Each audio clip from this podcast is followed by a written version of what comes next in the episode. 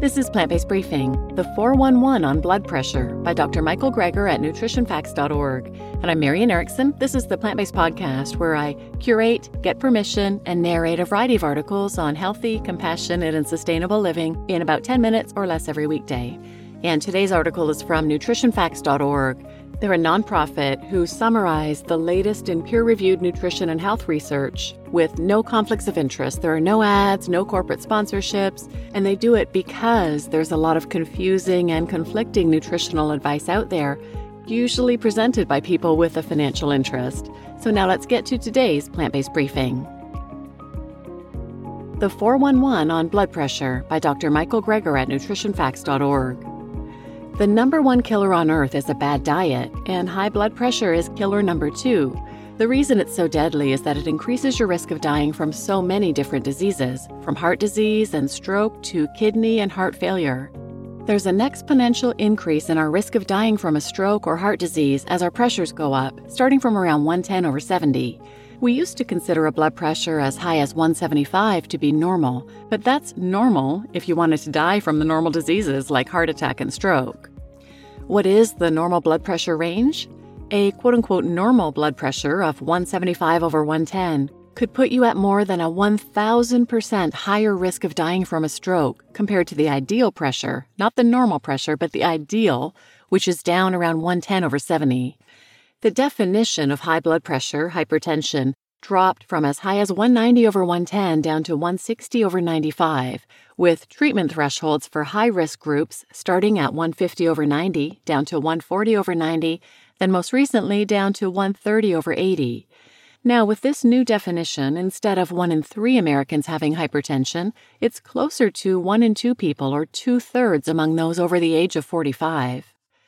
The bottom line is that Americans are diseased. The number one killer of American men and women is heart disease, a disease that can be prevented, arrested, and reversed with a healthy enough diet. A blood pressure of 120/80 may be normal, but 110 would be a better top number and 70 a better lower number, as even down in that range between 70/75 or 75/80, each 5-point increment is associated with a third more stroke and at least a fifth more heart disease. So why are the new guidelines up at 130/80? Popping pills to push down pressures. With an average of 3 different blood pressure drugs, you can force blood pressures down from 140/120 compared to taking only 2 blood pressure drugs, and high-risk people live longer because of it. Researchers found significantly less death in the intensive treatment group, but because of the higher doses and drugs, more side effects, so you have to weigh the risks versus the benefits. 1-2% of people on blood pressure drugs for 5 years will benefit, not having a cardiovascular event when they otherwise might have, for instance, but that has to be balanced against the higher risk of adverse side effects. The drugs may decrease the risk of cardiovascular events by 25%, but increase the risk of a serious side effect by 88%. But events can include death, whereas most side effects are more on the order of fainting. If we use drugs to push high-risk people down to a top number of 120, more than 100,000 deaths and 46,000 cases of heart failure may be prevented every year, but 43,000 cases of electrolyte abnormalities and 88,000 cases of acute kidney injury could be caused. Not great, but better than dying. Lowering blood pressure is good for your heart, kidneys, and brain, but at a certain point, the side effects from the drugs could outweigh the benefits.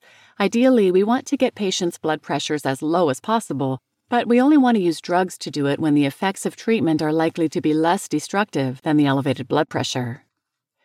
How to lower blood pressure naturally. If only there were a way to lower pressures without drugs to get the best of both worlds. Thankfully, there is. Regular aerobic exercise, weight loss, smoking cessation, increased dietary fiber intake, decreased alcoholic beverage intake, consumption of a more plant-based diet, and cutting down on salt. The advantage is, first of all, no bad side effects. Some lifestyle interventions can actually work better than drugs because you're treating the cause, and they actually have good side effects instead. So we aren't talking about just 1 or 2% of people benefiting over 5 years. Everybody benefits. What foods lower blood pressure? Eating a plant-based diet filled with fiber and potassium-rich foods and less saturated fat may drop pressures. As I discuss in my video, How to Lower Blood Pressure Naturally with Lifestyle Changes linked here, Even just adding fruits and vegetables to the diets of hypertensives can lower their systolic blood pressure, the top number, by 7 points. That's the kind of blood pressure improvement you might get from losing 10 pounds, but it was achieved just by eating more fruits and vegetables. And if that's combined with a drop in meat consumption, slashing intake of saturated fat and cholesterol, pressures can be cut by 11 points. What is the quickest natural way to lower blood pressure? It's simple. Eat more plants and less meat, restrict alcohol consumption, lose excess weight, exercise regularly, and cut salt intake. When individuals were put on a purely plant-based diet, even one moderate in sodium, hypertensives saw their systolic pressure drop by 18 points, even after 9 out of 10 of them reduced their blood pressure medications or stopped them entirely, all within just 7 days. That's pretty impressive. What if you took that same diet but added fasting? A drop of 37 points. Does fasting lower blood pressure? In my video, Fasting to Naturally Reverse High Blood Pressure, linked here, I discuss what happens with medically supervised water-only fasting in the treatment of high blood pressure.